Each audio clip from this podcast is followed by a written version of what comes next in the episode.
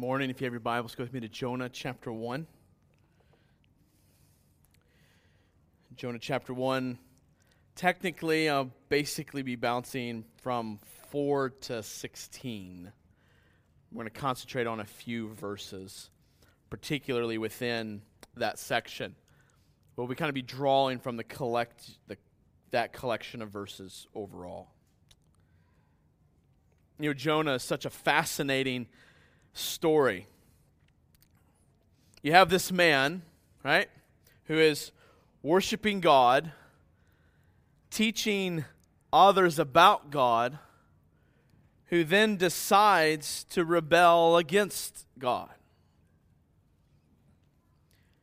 God calls him to preach redemption to these enemies, the Ninevites, and because Jonah doesn't have the same heart of compassion for them as God does, he refuses to go. He runs the other way, right? He runs the other way. He tries to, in a sense, rescue his own life. Then God, in his great, glorious mercy, hurls a storm at Jonah. And then, through the providence of and sovereignty of throwing lots, he exposes Jonah, all for the sake of rescuing Jonah. And then once God rescues Jonah's heart, then in great humility and great gratitude, as we'll see going into chapter two, as you see from Jonah, Jonah begins to live for, now having been rescued, for the rescue of other people. This exchange, this rescue, and for the rescue of these other people doesn't begin simply with the fish in Nineveh. It begins here in the ship. Listen, this story is is as much about him going to Nineveh as it is about this rescue that happens right here in the boat of his rebellion, this rescue of Jonah's heart. You see, Jonah, uh, John, Jonah, sorry, Jonah, if you're in here, not Jonah. I, I think she might be working. If you're listening to the audio, Jonah, sorry. You see, Jonah, Jonah, Jonah. Jonah. Okay, don't do that again. Jonah. Jonah, hear me, was so caught up in rescuing his own life that he could do nothing else. That's real important for where we're going today. I was reminded this past week, as you heard me even pray earlier today, that you become what you behold. And Jonah beheld his own life supremely. And he could see nor do anything else. So let me ask you a question. Do you live more for your rescue or for the rescue of others? Just think about that for just a few moments. Do you live most often motivated out of rescuing your own life or for the rescue of others?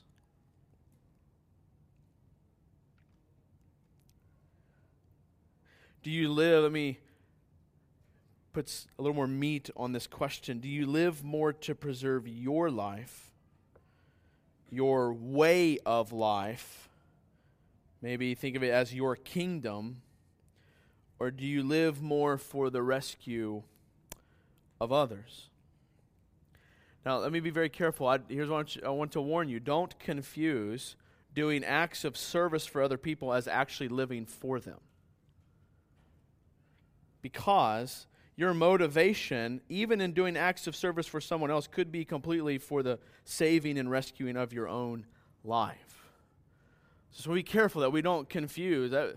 That would be, you're just living by legalism then. I mean, if it's just, I'm doing acts of service and that means that I'm living rightly, right? Jesus is concerned about the heart. God's concerned about the heart. The Pharisees were concerned about actions. We want to be concerned about the heart in the image of our Savior. So don't confuse doing acts of service or doing things for the benefit of others as actually living for their rescue. You might be, even in those good acts, be living for the rescue of yourself. Let me give some other examples of this. Maybe you spend most of your energy trying to preserve your life through the pursuit of your ideals, right? Living for your rescue through the pursuit of your ideals. Like, like you think life should look a certain way, and, and that's where you find your joy. So you do everything you can to secure those, whatever they may be. Maybe you, let me get a second example, maybe you spend most of your energy trying to preserve your life through the acceptance of other people, or the affirmation of other people, or the approval of other people. That that's how you rescue, because that's where it's kind of dangerous here, because you could actually be doing things that are good for those people around you, but you're doing those in order to get their acceptance, which is where you find your joy. And you're so you're doing these good things for other people, but it, they're motivated out of the rescue for yourself. What do you think will happen when that person stops approving of you? Obviously, you're going to be crushed, but you also might be like, well, to the heck with them. If they're not going to approve me, I'm going to move on to someone else who will.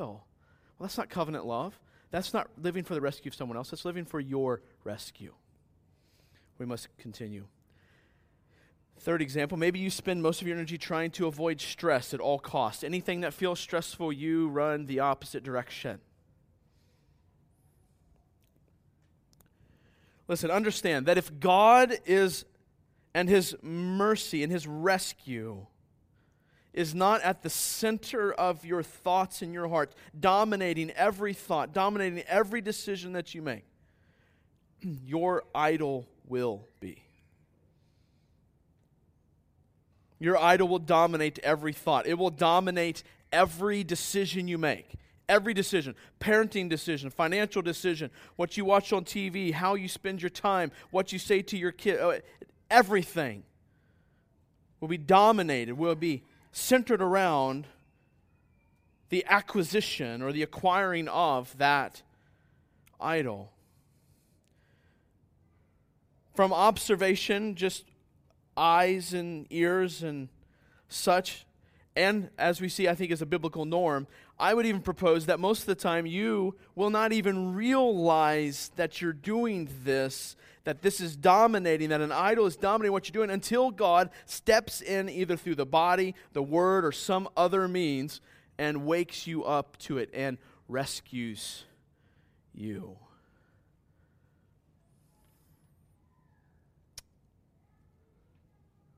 You see, if you live as though God needs help rescuing your own life, you won't live for His plan in rescuing others.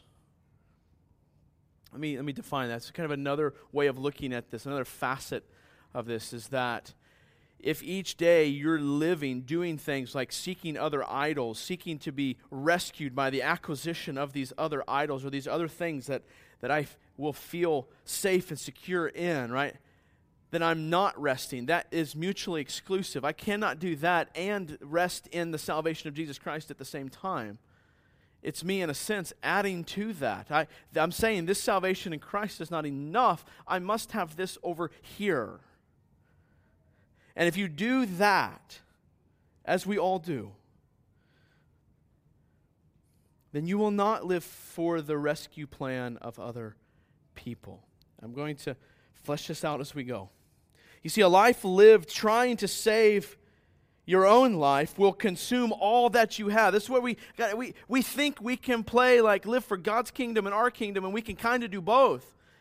But what you don't understand is that when we live for your kingdom, when you live for your rescue, that will suck all of your energy. It will take it all, leaving you with nothing left over. It is a lie that you could live for both.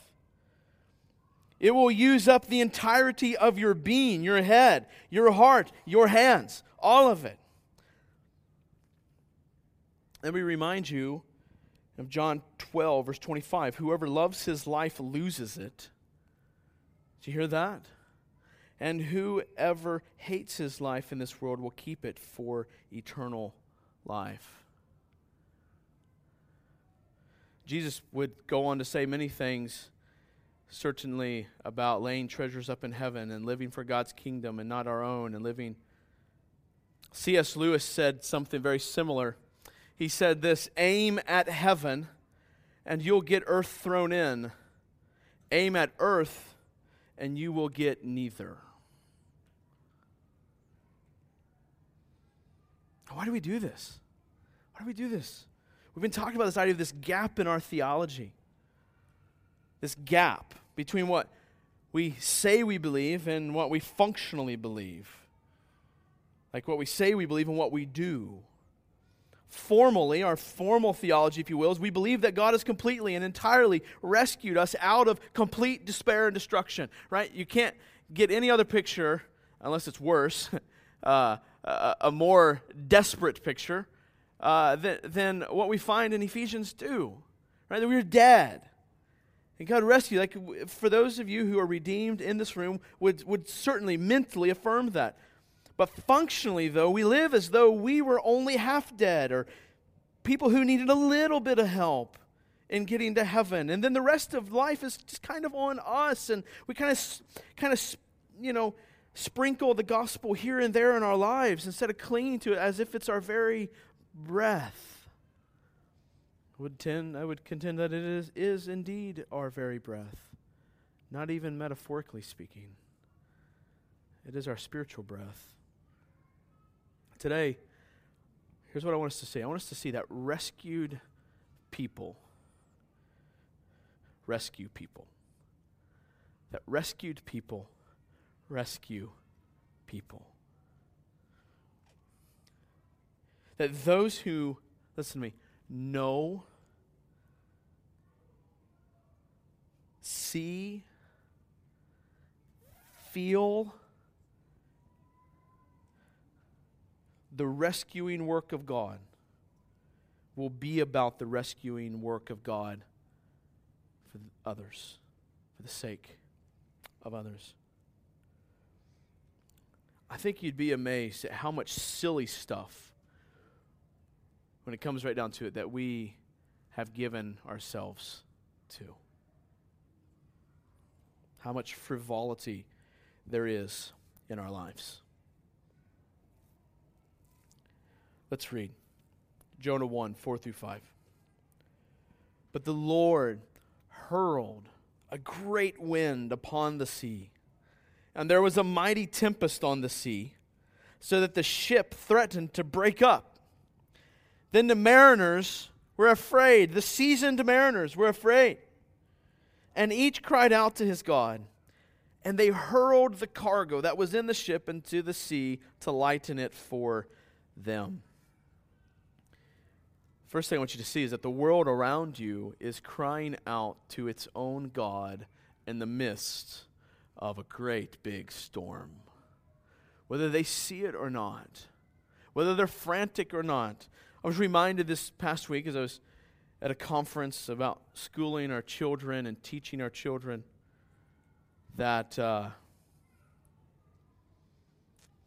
like if you just look around, if you just step back and just watch, there's such a anxiety all around us. There's such an anxiousness, uh, a hurriedness.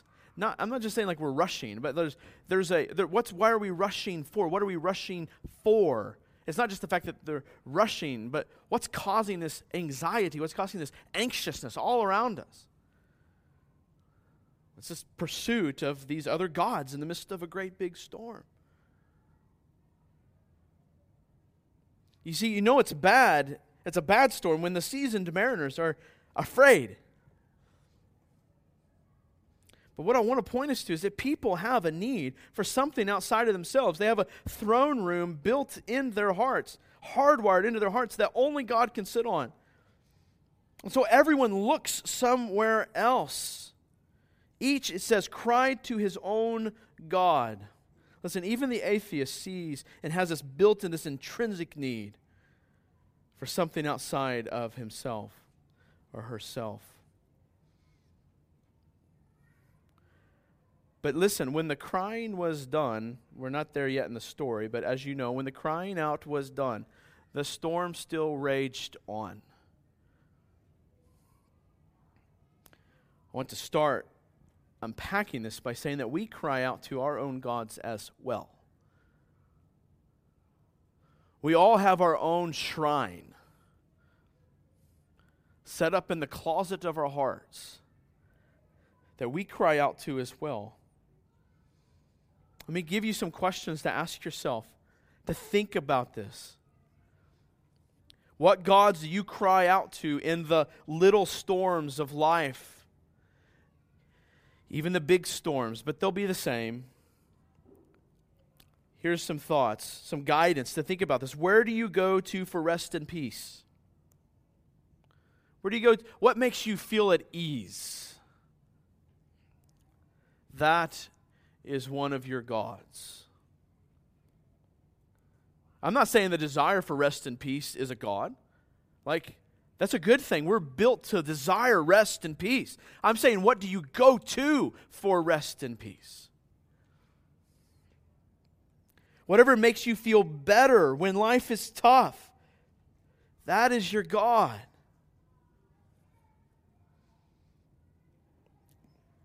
Or maybe we spin it a different way, maybe looking at more of a, a, a more of a negative way, maybe. That's kind of negative feeling anyways, but whatever seems to irritate you the most, that might very well be your God. Whatever seems to make you depressed the most, that might be your God. Lastly, whatever seems to consistently make you unrighteously angry, that is your God.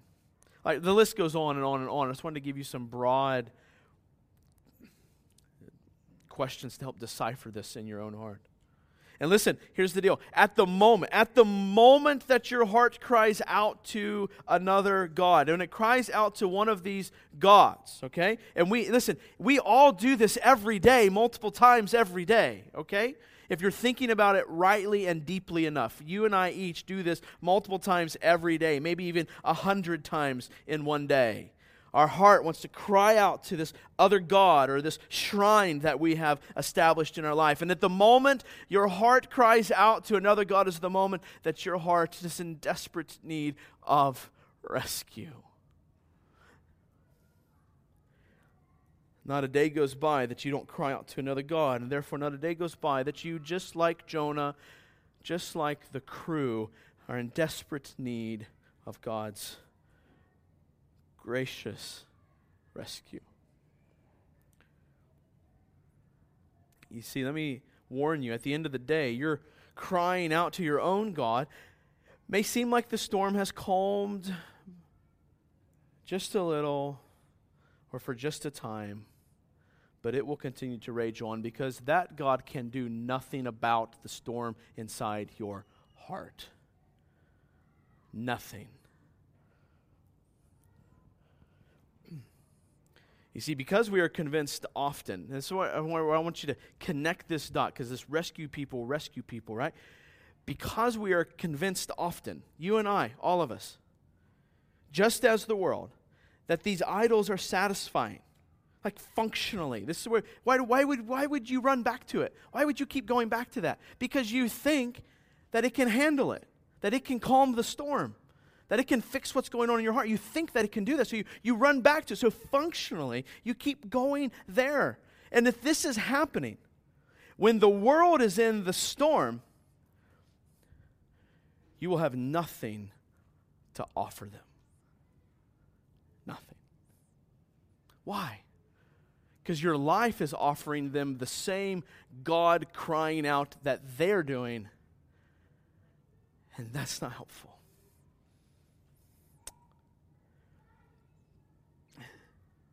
Listen, the, the kind of the warning for us as a church, for us as people, is this. Don't be the silent church in the midst of the storm. Don't be the silent church in the midst of the storm. Again, we're going to unpack this. We're going to see, okay, how do we how do we get this? But I was reminded this past week that we we don't like discord. We like harmony. We're built that way. But I want you to live for the next twenty, thirty minutes with a bit of discord, a bit of disharmony, where you kind of sit in this, don't be the silent church in the midst of the storm. It goes on in verse five, the second part of verse five. But Jonah had gone down into the inner part of the ship and had laid down and was fast asleep. Storms raging, ships threatening to break up, disaster, death awaits them. He's asleep in the middle of the boat. Why was Jonah asleep? This is a question I asked myself. Why was he asleep? We touched on this a little bit last week. But to kind of reframe it here with maybe some uh, bigger term is that he was living for his own rescue. Right? I will save my life if I flee from Nineveh. And because he was living for his own rescue, that was the justification for his actions. I can rebel against God because I've got to save my own life. So all of his actions served the purpose of rescuing himself. His very act of being on the ship, hear me, was him crying out to himself as God to rescue himself. He thought that he had it all figured out. He could rescue himself. And now, now you and I are looking at this going, that's absurd. That's crazy, right? I mean, I, everybody agree? Amen? That's crazy. We do it every day. We're just maybe not on a physical ship in the middle of the ocean with a storm threatening to break the ship up. But indeed, we are on a ship in the middle of the ocean with a storm raging on. And because, listen, because of Jonah, because he was living for his own rescue, he was asleep to the rescue plan of God. Listen, listen to this. Jonah was not concerned about the brokenness around him, not just the brokenness in Nineveh. He's in the storm. He's not worried about the brokenness around him. Listen, he, Jonah wasn't concerned about the brokenness that he would cause in the wake of his leaving. His, his deserting God's plan. His leaving and rebelling. He's not concerned about the brokenness that, that that would cause or that it would leave behind. He didn't care. All he cared about was preserving his own life.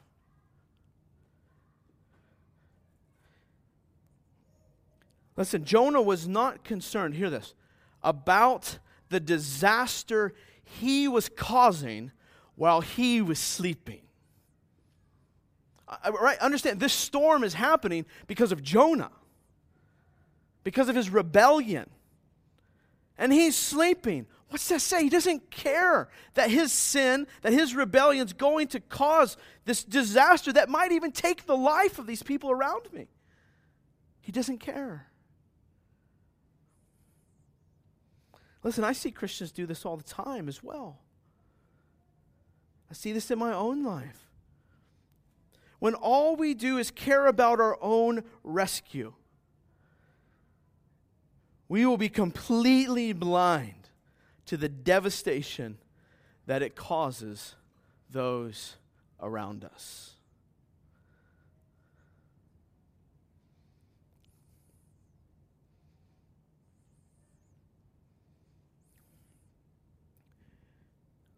For Jonah, the rescue of his own life by his own means was the secret sin of Jonah's life. I can save myself. I want to save myself. I'm going to save myself. And here's how I'm going to do it. This had seared his conscience, right? It had cauterized his conscience, if you will.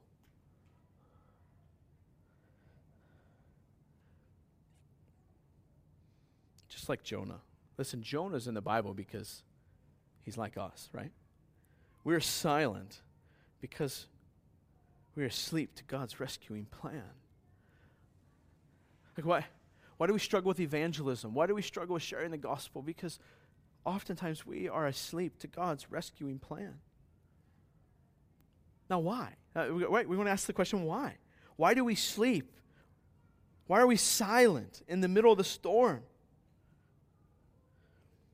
These are multiple reasons. I don't have time to venture into other passages and such, but we sleep because of seared consciences.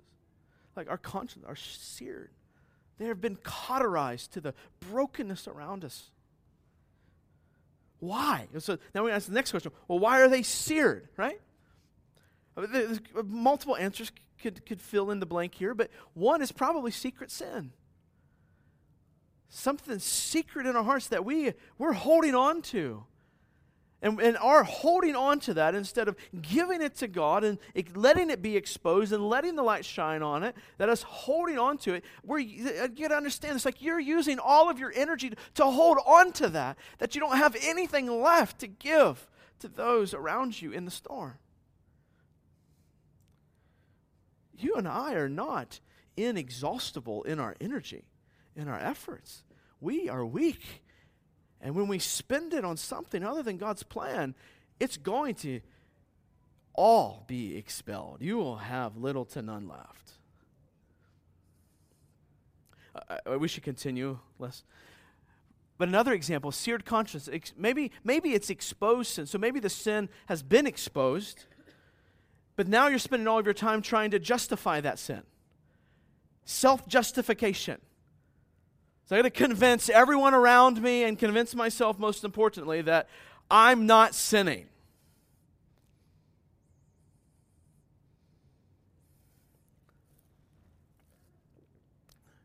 Listen, all, all, all that's happening in that process is the searing of your conscience is getting harder and harder and harder.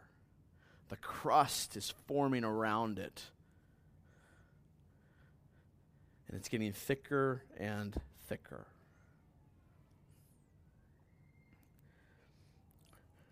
Maybe a third one is that sin that others around you, or sorry, your sin that others around you are maybe even unintentionally solidifying and letting those become sins in your life that are searing your conscience. Or maybe, maybe, so we think about searing of conscience, maybe it's because of distractions. Maybe it's because of distractions. Maybe, right, th- this this pursuing of something else, and when we think about it in terms of like distraction, and you're giving all of your time to these distractions instead of to God's plan, which, right, these would be sinful. But maybe it's because of distractions that you're asleep to God's rescuing plan. Let me give you a couple examples. Maybe you're consumed by less important things in life in general. Like, just think about how much frivolous things that we give our attention to, that, that we behold, that we grab a hold of, that we try to give time and energy. And maybe in parenting, you're more distracted by preferences in your child's life that you don't look to the evil heart that's behind it. Like an example in my life would be, I like a quiet house. I do. I have four boys. Uh, now, I can live for the preference of them just learning to be quiet, right? Now, and then you would walk into my house, you go, wow, he's such a good parent, his kids are quiet. Uh, they're orderly, and everything is nice and quiet in here. And you would think that'd be fantastic. It, it, it, for me, it would be fantastic. But I could do that and totally disregard the heart behind it. I'm living for the preference. I, I'm distracted by something not as important, right? My quietness, my enjoyment of quietness in my home is not as important as the evil heart behind them. Maybe when we think about like church and life and ministry, okay, hang with me for a second here. When it comes to church and ministry and mission, we can be easily distracted by very unimportant things. Listen, it's easy when it comes to church to be distracted by preference, that you miss all the good that's going on around you. It's easy. And that is one of the prime places that Satan does it. Something that's just not important. Oh, you say, well, it's important to me. It's part of my convictions. Well, maybe your convictions are ordered wrongly. Ever thought about that? I mean, that's really what I'm contending here, is that we can be distracted by the wrong ordering of convictions or the wrong ordering of desires. And what happens when that when that happens, when that happens particularly in the church, you begin to miss the mission of God. You don't have time. This, this, this is what I'm contending. That you don't have time. When you're consumed by that preference, you don't have time. You don't have energy. You don't have heart. You don't have mind. You don't have hands to give to the mission that God has indeed called you to. The rescuing work of other people. You see, these distractions, whether that's the hiding of our sin or these pursuing of other lesser important things, this wrong ordering of priorities, then these become a means by which we rescue ourselves. Think of it like this. You kind of have like blinders on, right? Think of like a horse in a parade, right? They have blinders on them often, maybe even every time, but certainly often. Why? So that they don't get distracted by these things over here. Well, our problem is our blinders get put on and they get focused in on the wrong thing. And we can't see what God's doing. And ultimately, we can't even see what God has called us to. You see, our calling is to be the offer of hope in the midst of the storm. And how can you and I be the offer of hope in the midst of the storm when our hope is in the wrong thing? Our hope is in the preference. Our hope is in the hiding of that sin. Our hope is in crying out to this God or this God. We have nothing of value to offer the world when we're crying out to functionally the same gods that they do. We are to be the hope-filled people. Like we of all people. And that's what I'm saying. If, if you understand your rescue, if you're a rescued person, then you will be a hopeful person. And if you're a hopeful person, you will be a rescuing person. But if you don't understand this rescuing work of God in your life, you will not be about the rescuing work of someone else. You will be about religion for other people. You will be about legalism for other people. You will be about whatever it is that you seek salvation in. You will present that to other people. Or you'll present the real gospel in word to other people, but your life will not be presenting it in deed. You see, we to, we are to be a rescued people who rescue people. But again there, right, there's this tension. There's this tension. I don't know about you, but in my heart there's this tension. Because my rescuing directly, it's directly connected to my experience and reality of being rescued. And what happens is because I don't want to live for the rescue of other people, I want to live for my rescue. It causes this tension in my heart. Because I have been rescued. I should live for the rescue of other people. How do we, how do we resolve that tension? First is this, we need to own our sleeping. And really, secondly, we need to embrace our rescue. Own our sleeping and embrace our rescue.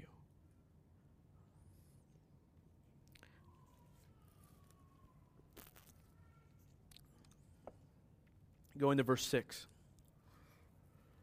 So the captain came and said to him, "What do you mean, you sleeper? Arise, call out to your God. Perhaps the God will give a thought to us that we may not perish." Now again, if you go back to the story, at this point, like you, you, you gotta be careful how you read a narrative. Because if you... It's not going to be up on the screen, and this wasn't in my notes. But if you go to this passage in verse six, it says, "So the captain came and said to him, 'What do you mean, you sleeper?'" So on and so forth. "Say these things so we may not get perished, or we may not perish." Then he says, "And they said to one another, 'Come, let us cast lots.'" Notice what happens here. Like, right? If you, if you just read through the story real quickly, the captain rebukes him, then they cast lots, and then Jonah's talking about the fact that he's a Hebrew and that he's running from God.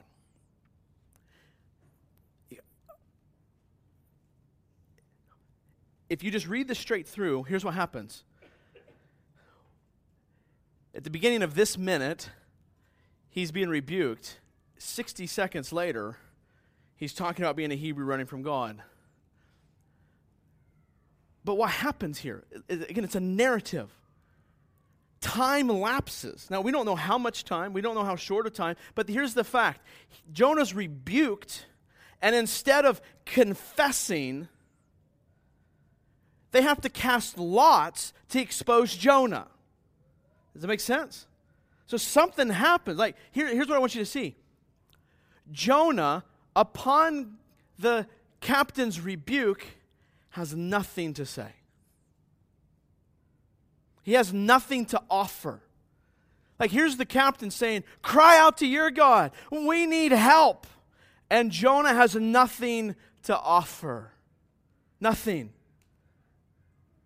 Just more hiding. More trying to rescue his own life. See the irony of the moment. Here's the irony of the moment. The one man on the ship who can actually cry out to the one God who can actually do something is the one below deck asleep. All the other people are crying out to their gods who can do nothing. I want you to let this soak in for a minute as I say it. Listen to the captain. How can you sleep? Get up. Call on your God. Let that weight settle in for just a moment.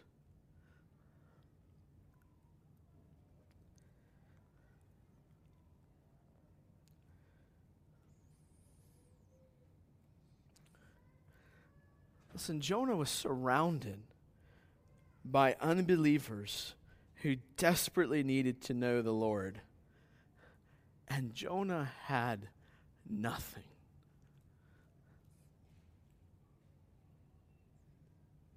His ministry had been silenced by his secret sin.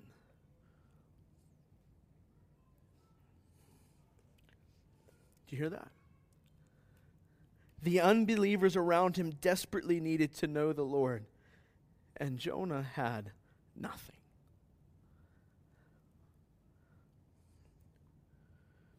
He was so consumed with rescuing himself, with his preferences in life, that he had nothing to share with them. Nothing.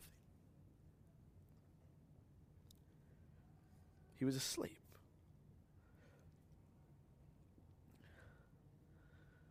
Let me bring this home a little bit. You know, our Western Christianity, I'll kind of zero it in on that, has a history of being wide awake on the things most important to us. Same thing is very true today. We fight for the things that are most important to us. And I would argue, if you just observe, rarely for the ones most important to God. I want you to th- I want you to think. Look at your own life.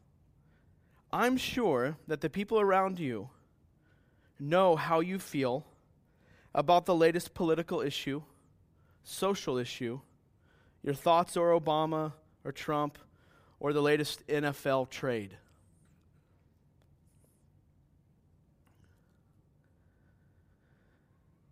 But do they know how you feel about the Lord in the midst of the storm? Do they know how you feel about the Lord in the midst of the storm? Again, we, we've got this, each one of us have this, I'm sure the, the things that are most important to us, people are clear around us, they know how we feel about these things.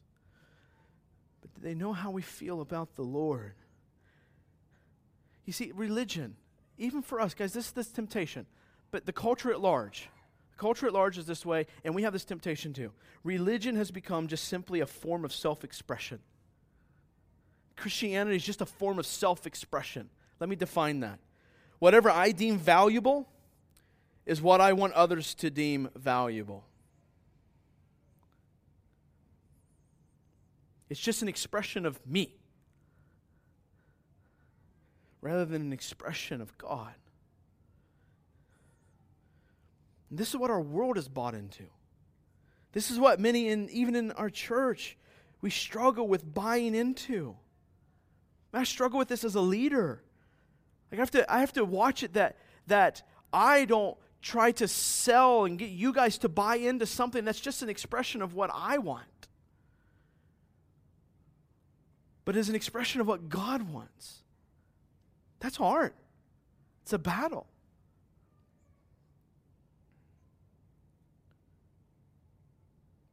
You see, listen, if you are fighting for anything more than people to treasure Jesus, ultimately, then your heart's affections are terribly misplaced. Now listen, there's different avenues through which to do that. I, I got that. Like there's, you can use different issues and different brokenness and different situations to all lead back to the treasuring of Jesus. But my point is, is if that's not what's driving you, then your heart's affections are terribly misplaced. You are not doing God's business, at least not for Him. You're asleep to the real storm around you. The real storm around you is that these people need Jesus. That's the real storm. Listen, if God's heart is not your heart, if His greatest desires are not your greatest desires, if what's most important to God is not most important to you, then whatever is most important to you will be the trumpet you play. It will be the instrument you play. That will be the song of your life. Or as Casting Crowns said it, that will be your life song.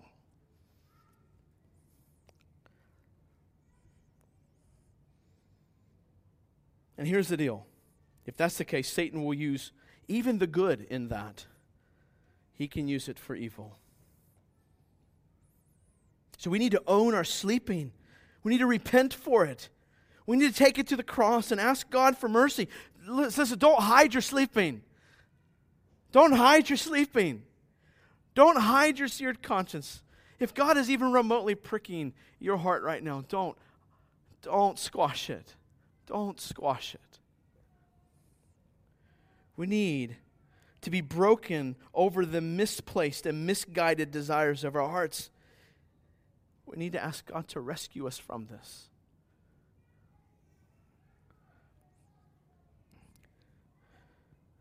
Understand the storms of those around us. Our coworkers, our children, our neighbors are crying out, while we are often in the belly of the boat sleeping.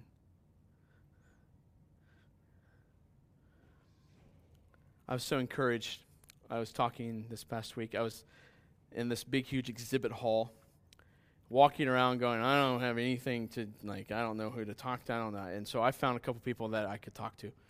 Uh, one was a representative from Boyce College, which is the seminary where I graduated from. So I talked to this young lady, had a great encouragement, great encouraging conversation. And I walked down the aisle and found the A C B C, uh, which is uh, Association of Certified Biblical Counselors, booth, and I talked to their representatives there for a few minutes and had a great conversation. But while I was there, two different times, a couple young ladies come up to the booth and ask for some candy, right? Because all these booths give out candy, and Uh, which was which is cool, and and uh, while we were there, the gentleman and I totally like was with him, completely stopped everything we were talking about, and engaged these young ladies and said, "You ever have any? Um, you ever have any friends that struggle with like discouragement or maybe anxiousness?" And, and they're like, "Yeah, yeah."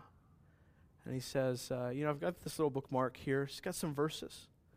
Uh, from the Bible that kind of deal with that, and maybe you could go home and read it, and maybe, Lord willing, He used that to encourage your friends and to care for them, and and uh, and, and that was it, and that was that was kind of the extent that that conversation was even going to allow for. And but I was just I was thankful that in this moment, like here we are, we're just chatting about you know it's ministry, it's good things, but there was something more important maybe in that moment. that he would point them in a good direction, in the right direction. Listen, if you listen closely, you will hear the cry of those around you. I mean, because many of us go to like work, we go to school, we hear, talk to our neighbors, and everything seems fine. Listen, listen more closely. I mean, we can give examples. For any of them, sports ball and their children, may, maybe that will save them, or maybe it's their possessions, or or having a marriage that looks a certain way, or whatever. Maybe the marriage isn't satisfying enough for them anymore. I mean, you, if you listen closely, if you listen closely, you can hear it. You can. If, if you're clinging, listen, if you're clinging to the rescue of Jesus in your own life, this will cause you, like this, this begins to allow you to let go of the trappings of life that have captivated your listening ears, your looking eyes. You see what I'm saying? Like when you when you're so caught up in trying to rescue your own life, your eyes, your ears, that's where your attention is driven. But when you step back and rest in the rescuing work of Jesus, all of a sudden, man, I don't have to be so concerned about my life. I can listen to others. I can hear what's going on. I can see. I can ask questions. Imagine that. I can ask questions. You can. Because as you embrace being rescued by God, you will begin to have a heart like God's, a heart of compassion. See, have compassion on those around you, those around us who are crying out to other gods. This is the imperative for us. Listen, here, here, here's here, let me let me be very blunt with you, like as if I'm not usually, but let me be blunt with you for a moment. Don't get mad at the lost people around you for making stupid decisions. Weep for them. You want to know if you're engaging someone with the right heart? If you want to know if you're engaging someone in maybe the right way? You want to know if your engagement of that person is for God or for you? Whether it's misordered or in the right order? Are you angry at them? Or are you weep for them? Listen, they don't have a worldview that can help them. Do you understand that? Like they're in the storm. Your coworkers, your neighbors, your people on social media, they don't have the worldview that can help them. They don't. Now, I'm not saying justify their sin in your mind so that you can be more okay with them. It's not what I'm saying. What I'm saying is that they're slaves to their sin. They need rescued, not lectured. They need your compassion, not your self-unrighteous driven anger. They need your brokenness and your help. Think about this with people in the church, right? So that was people outside of the, like outside of redemption, right? But don't also, if you think about this, don't get mad at redeemed people around you for making stupid decisions. Weep for them. This was such a rebuke to my own heart this week. Oftentimes, the Christians around you simply don't have a biblically informed worldview as they could and maybe even as they should have. And unfortunately, sometimes they're too prideful to even hear otherwise. I feel your pain. Recently, I was struggling with why someone was doing something that just didn't make sense to me. I found myself getting angry. God helped me through this passage. This person simply doesn't have a biblically informed worldview that's big enough, strong enough for them to make the right decision. Now, that doesn't minimize the grievousness of their sin, but it changes my heart from anger, unrighteous anger, slowly, to compassion. Again, these people need rescued, not lectured.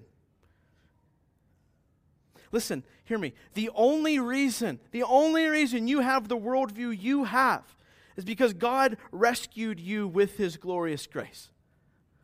We have no room to be arrogant, no room to be proud, no room to look down on people who don't understand what you understand because you didn't earn what you understand.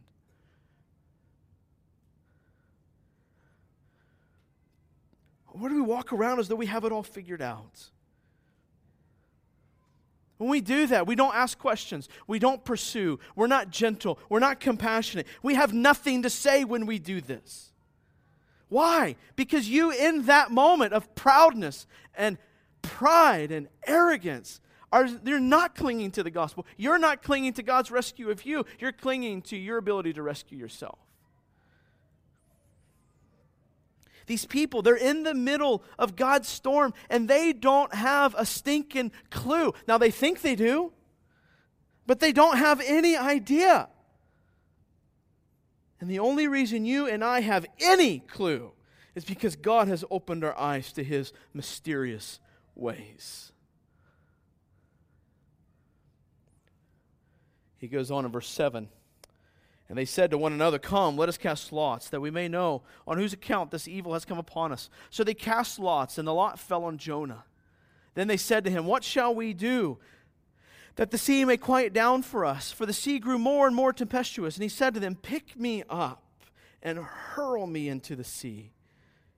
Then the sea will quiet down for you. For I know it is because of me that this great tempest has come upon you." Listen to me. Jonah was only able to give them the life-saving message from God because he had been rescued by God. Right there, in those moments, God pulls Jonah up out of his self-absorption. Listen, Jonah only had the worldview he had because God had rescued him. And God rescued him in this moment. Sure, he was already a child of God, but oh boy, was he rebelling. You see, Jonah needed the good news of rescue right here on the ship, and once he got it, he became an instrument of God's rescuing grace to those around him. You see, rescued people rescue people. Rescued people rescue people. People drowning or still live like they're drowning, like in a salvific sense, they can't rescue other people drowning. Dead people can't make dead people come to life. But someone, someone who has been rescued will want to see God rescue those around them. Those who are absorbed, who are self-absorbed, who are motivated by their own evil desires will be okay if they all just go to hell. But someone who's been rescued will want to see the people around them rescued. Let me ask you this question. Even within our church community, are you a person of rescue? Are you a person of rescue? Do the people's souls feel cared for by your presence? Are you a person of rescue? And the first step to being a rescuer is to be rescued yourself. Let me remind you of something we talked about last week. The exposure of your sin is the beginning of hope, but not just for you, for those around you. Like, I bet you never thought of it this way. For us, we think that our lives being lived perfectly is the only way to give hope for the people around us. Well, I got to be this perfect person for those around me, both in the church and outside the church. Now, sure, now, listen, I want to caveat this, but not too far. Them seeing us, the world, and the others around us seeing us different than the world is fantastic, and that's good. But how do you define like being different from the world? Now, sure, it involves not living in the same immorality they do, but it also means dealing with your sin in a different way. And I would contend that that is the primary way that we are to look different than the world, and that is the way we deal with our failures, the way we deal with our sin, the way we recognize and confess our brokenness, and then the way we take that brokenness to the good news of Jesus Christ. You see, the world, the way they deal with it, and the way you and I are tempted, and even often sometimes deal with it ourselves, is we deal with our brokenness, our sinfulness, by either doing more good things or by self-justification, convincing ourselves that what we did was not indeed wrong. But instead, the primary way in which we show that we are different is by the way we deal with our sin, by repentance and faith. Repentance and faith. Repentance and faith. Here's the deal, though. When your sin is exposed by God and you run to Him, what's happening? What's happening? When you are being rescued, listen, your heart is clinging to the gospel. Like it's clinging. It's saying, my only hope is here. Your heart is hopeful, right? Your heart is hopeful. In order for you to run to God means you have to have hope that God can actually save you, right? That He, that you can run that direction. It's based on the fact that you have hope. What else is happening? You're humbled. Right? Your, your arrogance is, is dissipating. And what else? You're rescued. You're rescued. And what do rescued people do? They rescue people. You want to know how to engage your heart in such a way that it will begin to engage others with the gospel?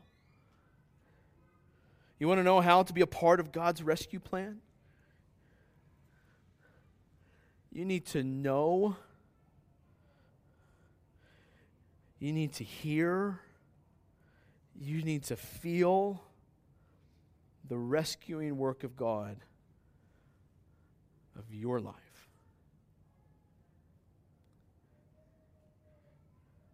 You need to hear from the Scriptures how He rescued you. We talked about this passage last week. God demonstrated His love for us. Why? And that while we were still sinners, how?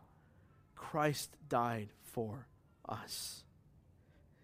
You need to know in your mind these truths and see evidence of God's rescuing work in your life. Yes, I would even say this. You need to feel it. It needs to grip your heart. To know that you are loved and rescued by God. And you need this every day. Every day. I don't know why you come to church, but I come to church to be reminded of God's glory and its display in the saving of sinners, particularly this one. Once Jonah's sin was exposed, once God's rescue plan was perceived by Jonah, understood by Jonah, seen by, felt by Jonah, as we'll see in chapter two, he stopped being the silent one in the ship, and he became the rescuer in the ship. Listen, not even the rescuer who had the like the, the words to say. He became the one who offered his life. He offered to lose his life for the sake of these men. You see, in order to live for the rescue of others, you need to forsake living for your own rescue and start living because of God's rescue of your life. You see, we have a Savior. Listen to this, right? We have a Savior. Think about the gospel with me. Who gave up His life for the sake of our rescue. And then what happened three days later? God raised His life, right? you and I, we give up our lives for the sake of the gospel. And what does he promise to do? What's he promised to do? Raise us up and seat us with Jesus in the heavenlies. Do you see that? Why do we? Why would we live for ourselves when we could live for that?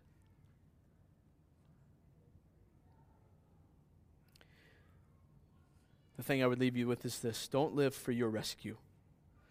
Live because of God's rescue in your life. Amen? Let's pray.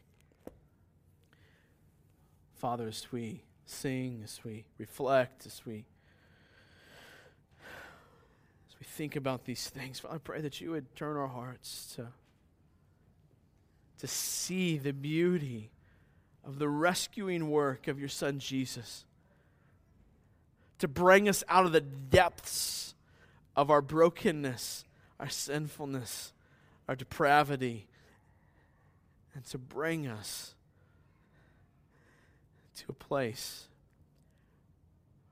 where our temple has been cleaned and fit for the inhabiting of a king.